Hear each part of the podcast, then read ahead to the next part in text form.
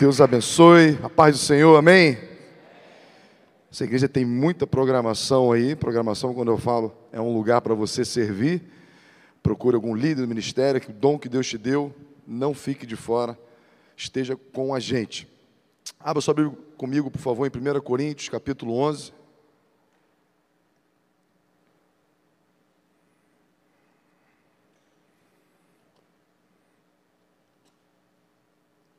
Queria pegar o texto da Santa Ceia e que a gente pudesse, essa manhã, extrair aqui elementos preciosos para que a gente possa fazer isso cada vez mais com entendimento em Cristo. 1 Coríntios, capítulo 11, versículo 23, é um texto muito conhecido. Vamos, vamos ler ele todo, depois a gente vem voltando, versículo por versículo. Porque eu recebi do Senhor que também lhe entreguei, que o Senhor Jesus, na noite em que foi traído, ele pegou o pão e, tendo dado graças, o partiu e disse: Isso é meu corpo que é dado por vocês, fazei isso em memória de mim. Do mesmo modo, depois da ceia, pegou também o cálice, dizendo: Esse cálice é a nova aliança do meu sangue. Façam isto todas as vezes que o beberem em memória de mim. Porque todas as vezes que comer esse pão e beber esse cálice, vocês anunciam a morte do Senhor até que ele venha. Por isso, aquele que comer o pão ou beber o cálice do Senhor indignamente será réu do corpo e do sangue do Senhor. O que nós vamos celebrar essa manhã é algo precioso, é algo que não pode fugir do nosso entendimento, é algo que realmente marca, mas não marca apenas o dia de hoje, mas nós celebramos a vida. Celebramos a vida de Deus, celebramos a obra de Jesus Cristo, celebramos o novo nascimento, celebramos também a nossa responsabilidade, a nossa missão diante do Senhor.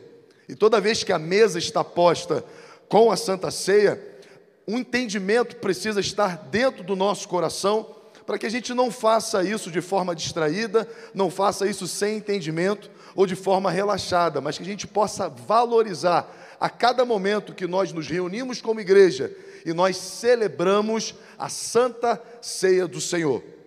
O versículo 23 vai dizer que o apóstolo Paulo que está escrevendo, dizendo que eu recebi do Senhor.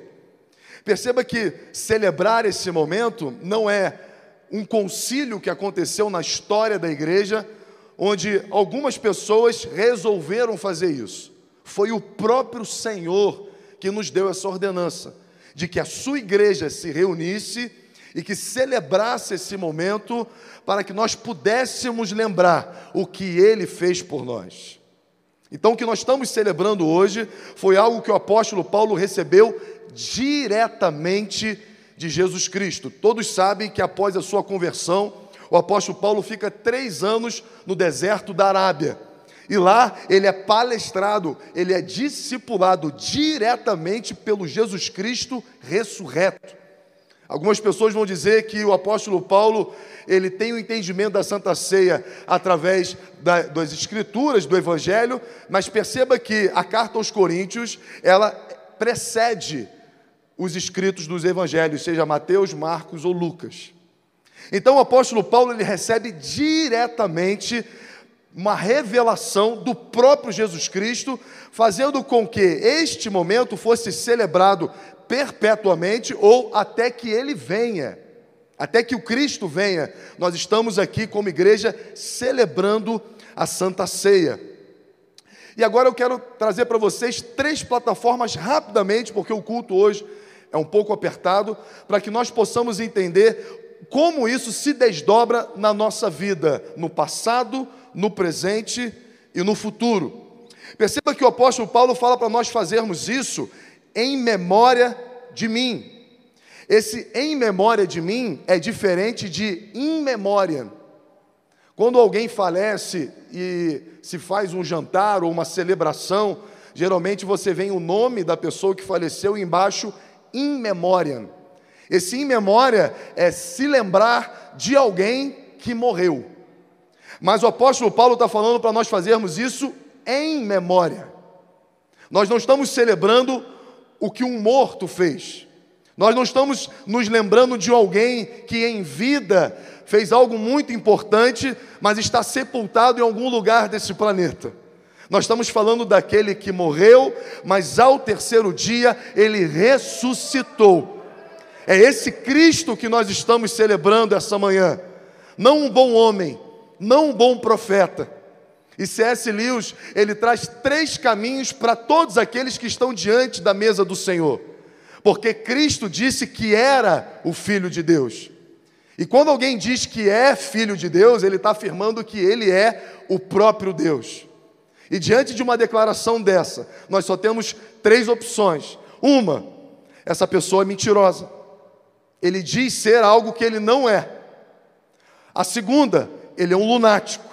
Ele diz, mas ele não tem consciência de quem ele é. E a terceira, ele fala a verdade, ele é o caminho, a verdade, ele é a vida, ele diz quem ele é, e se ele é o filho de Deus, não existe outra opção a não ser ouvir o que ele está falando. E nós, quando estamos diante da Santa Ceia, nós abraçamos a realidade de que Cristo veio como homem, mas ele era o filho de Deus, e o que ele fez por nós mudou a nossa trajetória de vida, como nós assistimos um testemunho do Joãozinho, que é o nosso porteiro lá embaixo, que um dia estava sendo massacrado pelas drogas e pela destruição, mas ele teve um encontro com Cristo, irmão. Ele teve um encontro com aquele que vive e que transforma a realidade. E é um homem, uma bênção para essa igreja e para casa e para a família dele. Então, em memória não é in memória. Nós estamos celebrando a vida, nós estamos celebrando aquele que vive e aquele que irá um dia nos buscar.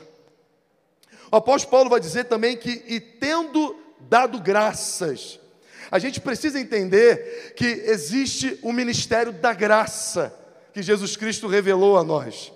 Até então nós vivíamos debaixo de uma cultura de meritocracia, ou seja, se você obedecer, se você fizer assim ou assado, Deus vai abençoar você dessa e dessa forma. Era uma retribuição.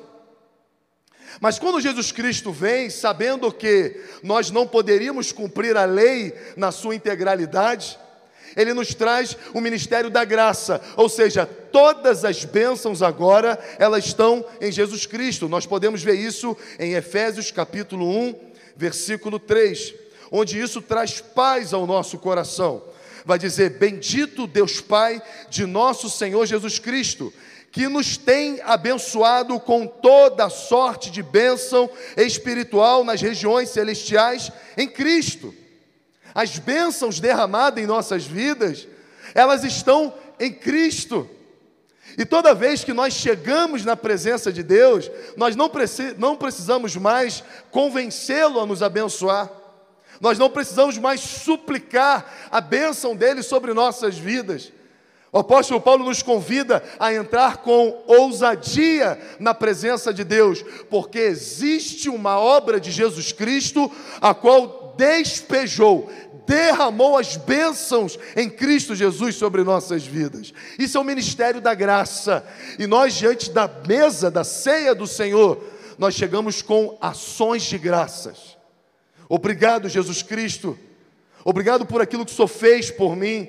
Obrigado porque, mesmo sem merecer, pecador, mesmo sem cumprir a perfeição da lei, mesmo sem ter a santidade que tu tens, mesmo assim, o Senhor decidiu nos abençoar. Isso é pela fé na obra em Cristo Jesus. E tendo dado graças, isso nos aponta para o passado, aquilo que Cristo fez. Agora nós vamos para o presente. Ele fala sobre a comunhão, ele fala sobre o partir do pão, ele fala que a Santa Ceia é o lugar onde nós temos comunhão com Deus e comunhão com o corpo de Cristo. Perceba que não adianta nós estarmos somente bem com Deus, e também não adianta nós estarmos somente bem com aquele que nós amamos. A Bíblia fala sobre um amar a Deus e amar o próximo. O primeiro ponto de uma vida que está diante da Santa Ceia, diante da mesa do Senhor, ela tem comunhão com Deus. E isso a gente não pode esquecer do nosso dia. e não fazermos a nossa rotina apenas um encontro com Deus dominical. O nosso, o nosso encontro com Deus, ou a nossa comunhão com Deus, ela precisa exceder o templo e o clero. A gente não pode apenas receber de Deus por uma palavra pastoral, nós estamos aqui para ensinar, para falar da palavra de Deus, é claro. Nós também estamos aqui para orar com os irmãos, compartilhar da alegria e do choro. Mas perceba que em Cristo Jesus nós fomos feitos sacerdócio. A cruz de Cristo nos restituiu algo que havia sido perdido no paraíso. A Bíblia diz que sempre ao entardecer, Deus descia e ele conversava com o homem, como um amigo, face a face, comunhão. Deus sempre quis ter comunhão comigo e com você. Não é que a gente está buscando um Deus que se faz difícil. Não é que existe uma dificuldade de encontrar Deus. Lá em Gênesis, ele se revelou um Deus que quer se relacionar. É um Deus que está em busca de relacionamento é um Deus que está indo ao seu encontro. Então, a Santa Ceia, a obra de Jesus Cristo, nos permite de novo termos comunhão com Deus, porque até então existia um único representante que poderia entrar nos Santos dos Santos e pedir per per perdão dos pecados do povo, que era o sumo sacerdote. Nenhum, ninguém poderia entrar na presença de Deus e não ser fulminado. Lembra do episódio onde a arca estava sendo transportada? Uma arca parece que vai cair, os cavalos tropeçam, os bois tropeçam, e ele, um homem tenta segurar a arca, é fulminado. Porque a presença de Deus não se fazia para todos. Mas na nova aliança, quando nós celebramos a ceia do Senhor, nós temos que nos lembrar: Jesus Cristo pavimentou, nos reconciliou com Deus. Então nunca se sinta à margem, nunca se sinta quem. Possa entrar, você tem autoridade em Cristo Jesus para dobrar os joelhos e ter a certeza e a convicção que Deus se faz presente na sua casa, na sua vida e na sua família. Deus tem prazer em ter comunhão com você. Deus, na verdade, foi Ele que foi ao seu encontro. Mas também isso gera uma responsabilidade de que, ao termos comunhão com Deus, nós precisamos também a, a ter comunhão com nossos, os nossos irmãos. A Bíblia vai dizer que ninguém pode amar a um Deus que não vê e dizer que despre e ama o próximo. Se você não ama Deus, você não ama o próximo. E a, e, a, e a, contramão também é uma verdade. Se você não ama o próximo, você também despreza Deus. Porque ao se encontrar com Deus, a Bíblia diz que aquele que está em Cristo, ele é nova criatura. Agora é o amor de Deus derramado em nós que nos faz olhar o nosso semelhante, os nossos irmãos, e servi-lo. E aqui é a igreja, esse é o papel da igreja. Nós somos a comunhão dos justificados. Nós somos a comunhão daqueles que foram santificados. O Espírito Santo que produziu essa obra em nossas vidas vai frutificar para que o nosso irmão ao nosso lado, ele consiga ver Deus através das nossas vidas. Então nós somos abençoados diretamente por Deus? Sim, claro, mas também nós somos muito abençoados na vida dos nossos irmãos. A comunhão na igreja, a comunhão com os nossos irmãos, ela começa a nos abençoar de uma forma extraordinária. Então, eu tenho certeza que muitas pessoas estão nos assistindo online, e eu quero dizer para você que nós vivemos sim um tempo difícil, um tempo de pandemia, mas quando isso passar, porque vai passar, não deixe de estar presente na igreja. Não deixe de servir, porque o fruto do Espírito não é para o nosso aproveito, mas é para o proveito da igreja. Deus, quando Ele nos entrega um dom, um chamado, não é para o nosso aproveito, é para o proveito da igreja. O salmista compara um homem próspero de Deus, a prosperidade de Deus, como uma árvore. Lembra Salmo capítulo 1? Ele será como uma árvore. E a árvore dá o que? Fruto, mas a árvore não come do próprio fruto. A árvore, ela serve o fruto. A árvore, ela serve, o que ela produz é para o serviço. E a Bíblia vai dizer que a prosperidade de Deus, ela produz isso em nós. Não é apenas para o nosso proveito, mas sempre é para o fruto e o fruto, o serviço do Senhor. Então a Santa Ceia, ela quebra o nosso orgulho. Estar diante do Senhor, celebrar a comunhão com Deus, é ser quebrado da nossa vaidade, do nosso orgulho, da nossa autoconfiança de que só eu e Deus, eu não preciso de mais ninguém, o importante é eu estar só firme no Senhor, é firme no Senhor e na comunhão com os irmãos, é firme com o Senhor no relacionamento da igreja, porque é assim que Deus se manifesta através da sua igreja, quando nós frutificamos aqui, abençoando, e a Bíblia vai dizer que essa é a promessa de Abraão, que todas as famílias da terra serão abençoadas em ti. Então perceba que a bênção do Senhor é fazer com que todos que encontrem a nossa vida sejam abençoados. Agora ele traz também para o presente da nova aliança. Ele vai dizer que este é o cálice da nova aliança aliança. Jeremias capítulo 31, versículo 33. Se você quiser abrir ou anotar a referência rapidamente.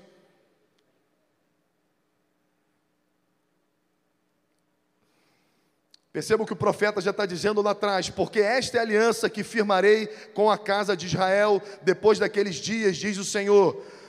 Na mente lhes imprimirei as minhas leis, também no coração lhes escrevi. Eu serei o Deus e eles serão o meu povo. Irmão, nunca se esqueça que nós vamos celebrar uma nova aliança. E para se celebrar algo novo, nós precisamos ter a consciência do que foi o velho. O que, que representou a velha aliança quando Moisés sobe ao Sinai? E lá ele recebe duas tábuas e ali Deus tem as suas ordens, as, as, os seus mandamentos esclarecidos. Se você quiser a Bíblia em Deuteronômio capítulo 28, ali se firma a velha aliança. Eu já vi muitas pessoas pregando na dimensão de que isso pode ser escolhido. Isso não pode ser escolhido sem Cristo Jesus. Se atentamente ouvires a voz do Senhor teu Deus, tendo cuidado de guardar, o que está escrito na sua Bíblia, irmão? Todos os seus mandamentos a Bíblia vai dizer que aquele que cai em um item da lei se torna culpado de toda ela. Essa é a velha aliança. Então, o que Deus estabelece na velha aliança é muito claro.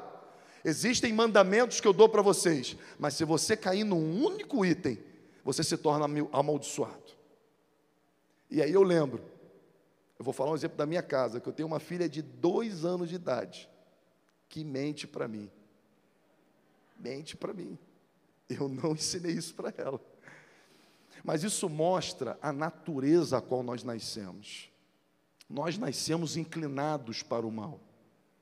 Então perceba que Deus estabelece uma aliança, uma, uma aliança imperfeita, de que se nós desprezarmos um único mandamento, que seja uma cobiça, irmão, nós nos tornamos culpados de toda a lei, debaixo do juízo do inferno. Então perceba que a primeira aliança, ou antiga aliança, nunca teve propósito de abençoar ou salvar alguém, porque o próprio Deus sabia que a nossa inclinação era para o mal.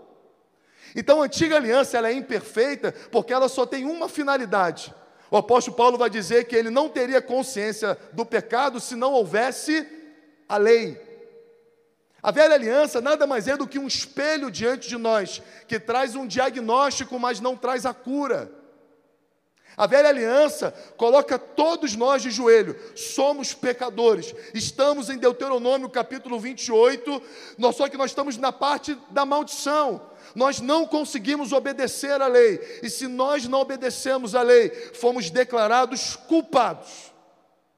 Essa é a velha aliança, por isso ela é considerada imperfeita, porque ela não veio para salvar, mas para trazer um diagnóstico de que nós estamos em condição de pecado e maldição.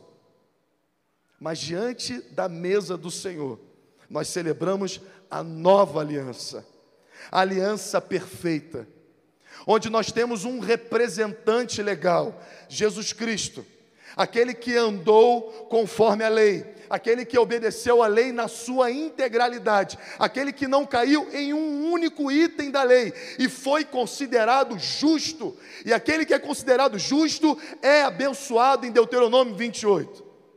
Jesus Cristo, ele é herdeiro de todas as promessas que estão em Deuteronômio 28. Você será bendito, onde entrar, bendito quando sair. A sua descendência será bendita. Você vai ser um, vai comer o melhor e desfrutar o melhor dessa terra. Jesus Cristo foi o único que recebeu essa bênção. Mas lá na cruz acontece algo escandaloso, porque lá na cruz ele troca de lugar conosco. Ele leva os nossos pecados, Ele leva a nossa maldição, porque nós somos imperfeitos e condenados pela lei, e nós herdamos todas as promessas que estão nele. E é por isso que essa aliança é perfeita, porque ela não é mais meritocrática. Você não está mais debaixo de que se você é uma condição, agora nós estamos em Romanos, o justo viverá pela fé e é pela fé na obra de Jesus Cristo. E é por isso que a Bíblia vai dizer que nós somos co-herdeiros em Cristo Jesus. Co-herdeiros é ser herdeiro junto. Aquilo que foi destinado em Jesus pela sua obediência à lei, pela sua perfeição, nós que não éramos justos, herdamos pela obra de Jesus Cristo. É por isso que no alto da cruz ele declara uma palavra que nós precisamos ter tatuada dentro do nosso coração: teletestai que quer dizer está pronto, está consumado, ou pode dizer dívida paga e quitada. Todo projeto religioso foi desmoronado.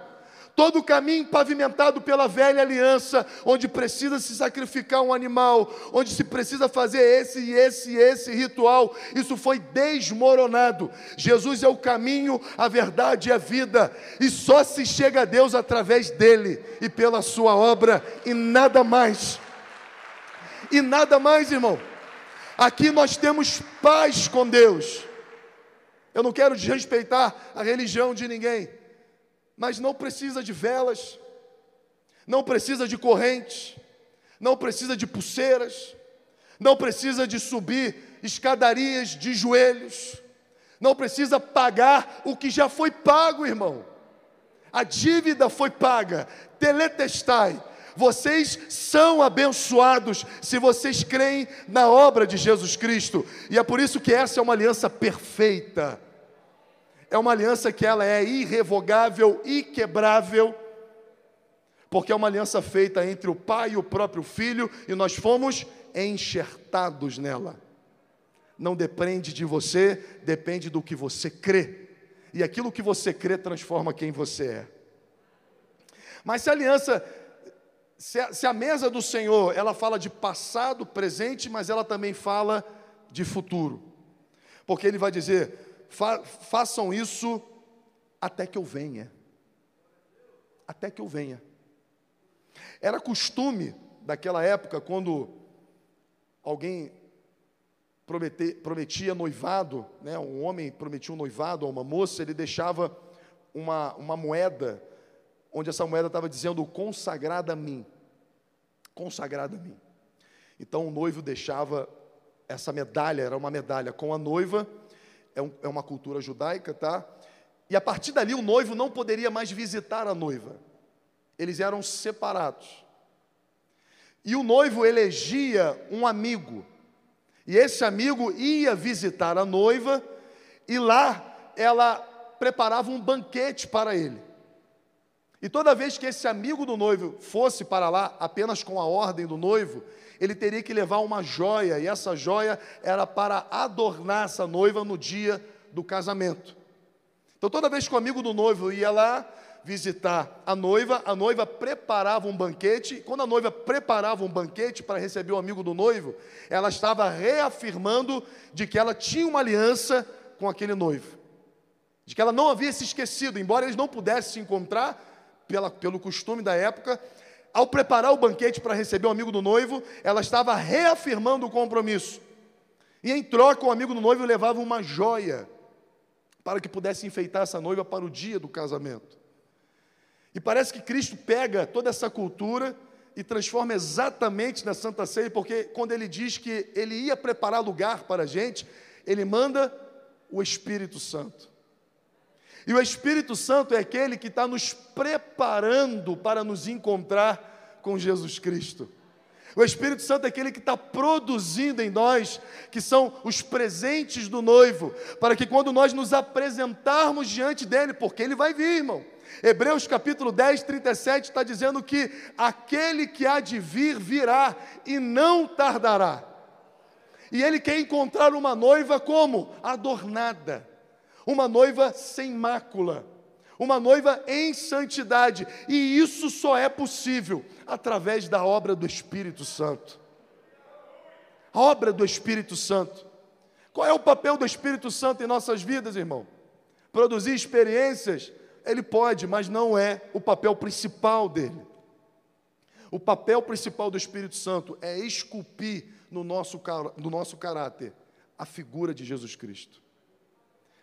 E cada vez que nós celebramos a Santa Ceia, nós celebramos que eu não sou mais como antes, mas também não sou como eu deveria ser, mas a cada ceia que nós celebramos, nós estamos mais parecidos com Jesus Cristo. Nosso caráter mais parecido com Jesus Cristo. A cada ceia, é por isso que a Bíblia fala: examine-se, pois, a si mesmo e perceba se o Espírito Santo está esculpindo em você o caráter de Jesus Cristo. Permita que a palavra te examine, porque a estagnação não existe no reino de Deus. Não é possível estar numa, numa coisa crônica, não é possível estar escrevendo a mesma página, porque o Espírito Santo, ele é aquele que produz em nós uma nova vida.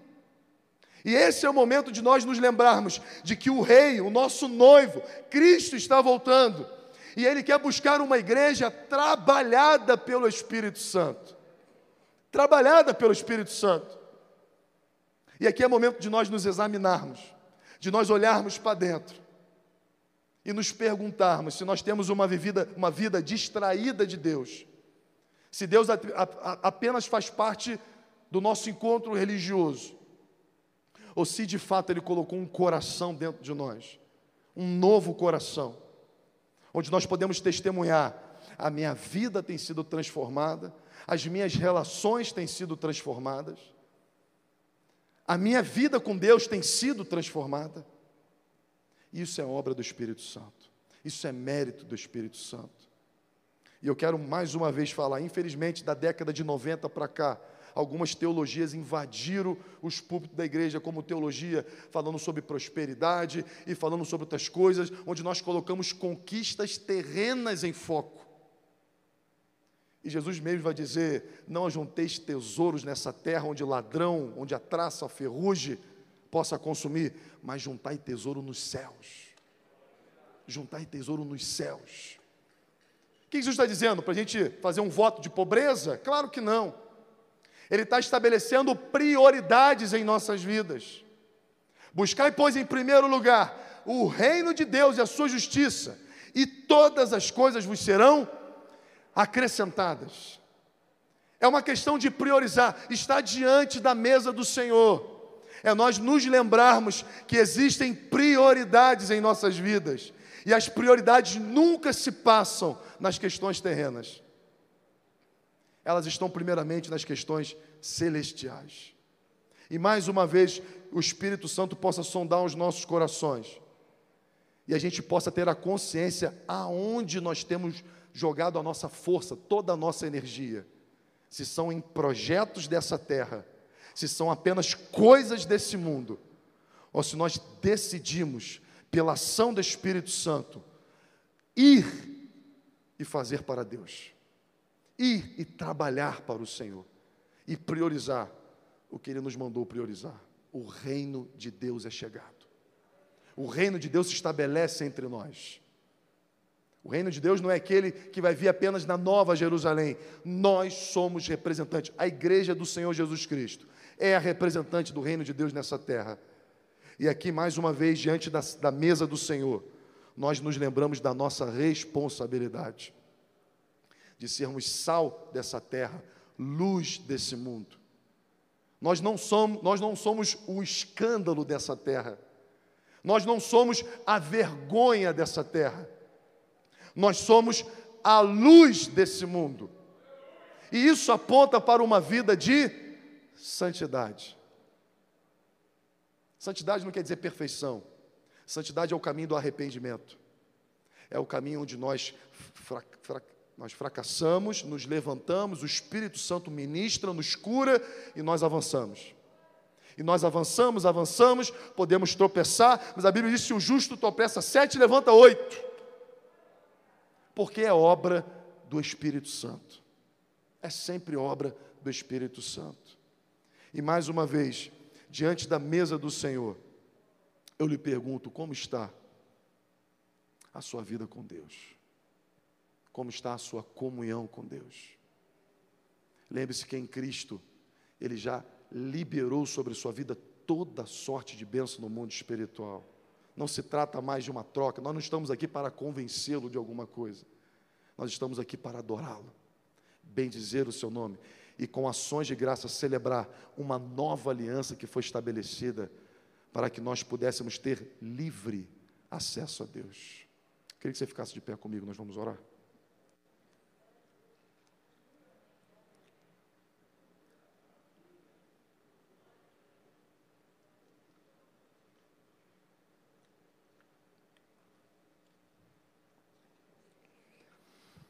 Irmão, tem certeza, eu tenho certeza absoluta, que todos nós chegamos aqui com algum tipo de preocupação, medo, ansiedade, dor.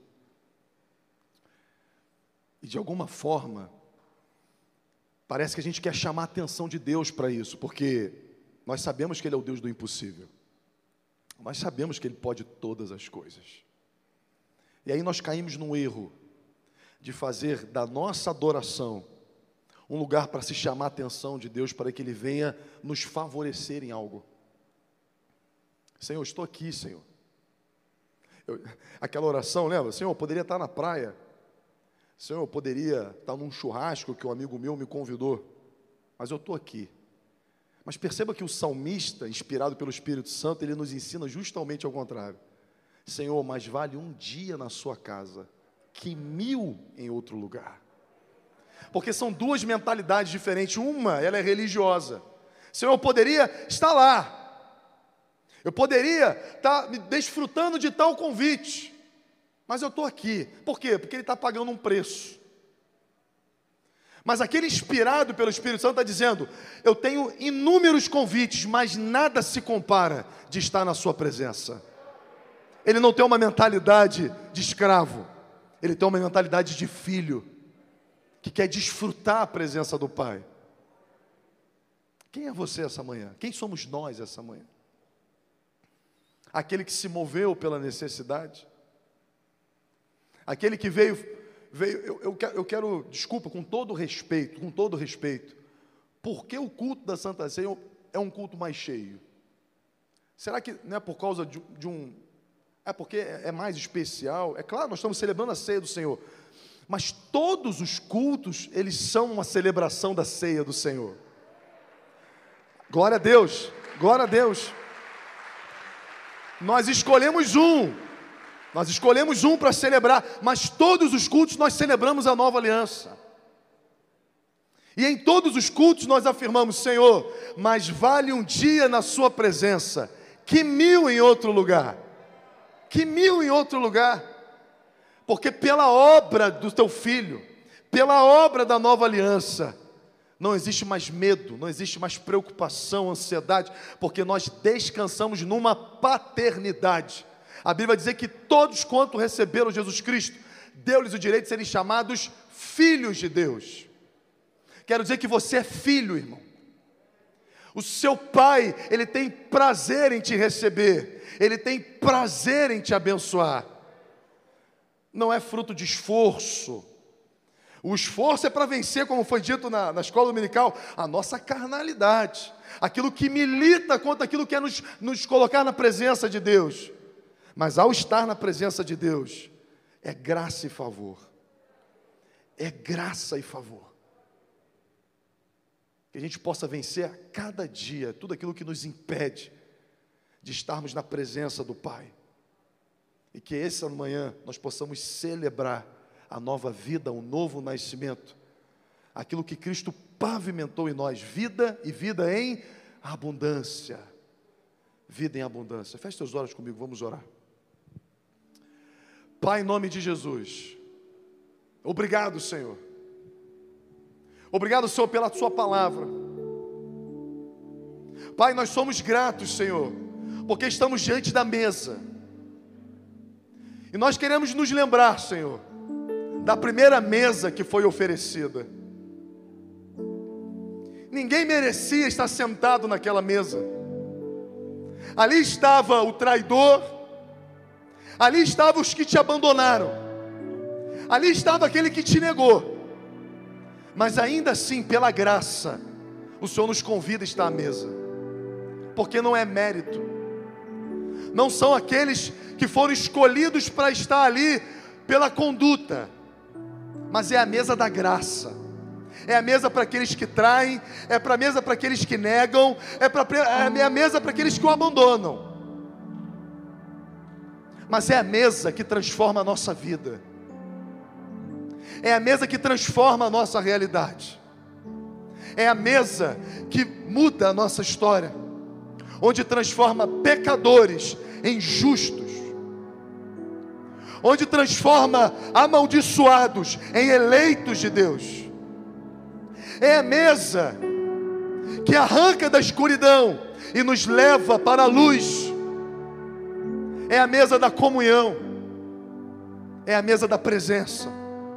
É a mesa da paternidade. É a mesa da provisão. É a mesa da cura. É a mesa do favor tudo aquilo que a tua alma anseia essa manhã, você pode encontrar na mesa, na comunhão com Jesus Cristo. Seja qual for o clamor da sua alma, seja qual for a angústia do seu coração, todo medo, toda dor, ao se sentar à mesa com Jesus Cristo, através da nova aliança, tudo muda tudo se transforma. Aquele que é viciado se torna um homem de bem. Aquele que está preso em grilhões e em trevas, como a oração de Ana, Deus o coloca sentado de príncipes e reis. Porque o Deus reina e ele faz o que quer. Pai, quantos chegaram à mesa e nesse momento nós queremos lançar sobre ti toda a nossa ansiedade. Nesse momento, Pai, nós queremos falar para ti aquilo, Pai, que tem feito o nosso coração chorar. Mas também queremos celebrar a mesa. Porque a tua palavra diz que tudo se fez novo. Ao se assentar à mesa, tudo se faz novo. E nós saímos aqui, Pai, confiantes na providência do Senhor em nossas vidas. Saímos daqui, Pai, alegres, confiantes, fortalecidos. Aqueles que chegaram cansados, eles sairão fortes, porque confiam na providência que existe na mesa do Senhor Jesus Cristo. Favor e graça derramado a nós. Favor e graça é aquilo que Deus tem para cada um de nós essa manhã ainda de olhos fechados, irmão. Existe alguém que precisa estar à mesa, precisa estar em comunhão com Deus. Há tempo você não está na comunhão com Deus. Há tempo você não celebra a vida. Essa é uma manhã que o Espírito Santo te trouxe. Meu irmão, não foi o convite, não foi porque você quis vir, o Espírito Santo selou, marcou um encontro contigo essa manhã. Alguém aqui precisa sentar na mesa do Senhor? Eu queria que você levantasse sua mão. Onde você está mesmo? Onde você está? Você está afastado? Você está frio espiritualmente? Você sabe, irmãos, não, não, não prorrogue, não seja um procrastinador. Só existe um jeito, irmão, de Deus mudar a sua vida: é sentando à mesa da comunhão. E Deus não está esperando você resolver os seus problemas lá para que ele possa te aceitar, mas como um filho pródigo, ele recebe do jeito que vem, mas ele transforma, ele coloca novas vestes, coloca sandália, coloca um anel no dedo, ele restaura. E a pergunta que eu faço para você: quantos precisam de restauração? Você que veio aqui, você pode levantar sua mão? Eu preciso de restauração, Senhor, eu preciso viver vida na minha casa. Você que há muito tempo já desistiu, você não vive, você sobrevive é sair de casa e viver mais o mesmo, a esperança não bate mais a porta do seu coração. Hoje é o dia da mesa do Senhor. Hoje é o dia onde o seu pai vai renovar tudo que ele disse a teu respeito. Ele quer falar para você aonde você quer chegar, aonde você pode chegar nele. Se existe alguém próximo de você, pergunte para ele: você precisa voltar à comunhão? A gente não quer te expor, a gente não quer te levar à vergonha, a gente quer orar, abraçar e dizer para você: existe um tempo novo, existe novidade de vida a qual Deus te oferece essa manhã. Então que o Espírito Santo possa quebrar tudo aquilo que impede, todas as cadeias, grilhões, correntes que te prendam. Mas se você precisa hoje da comunhão, vou fazer mais um convite para você, enquanto o ministério de louvor vai cantar. Fala assim: Eu preciso, eu preciso da comunhão, eu preciso novamente me sentar à mesa do Pai e falar: Senhor, me ajuda. É assim que nós voltamos a Cristo. Senhor, me ajuda. Senhor, me ajuda a vencer me ajuda a viver todos os sonhos. Ouvi que um dia a tua palavra ministrou no meu coração. Senhor, me ajuda. Queria que a igreja toda orasse nesse momento. Toda a igreja orasse, que é um momento de batalha espiritual.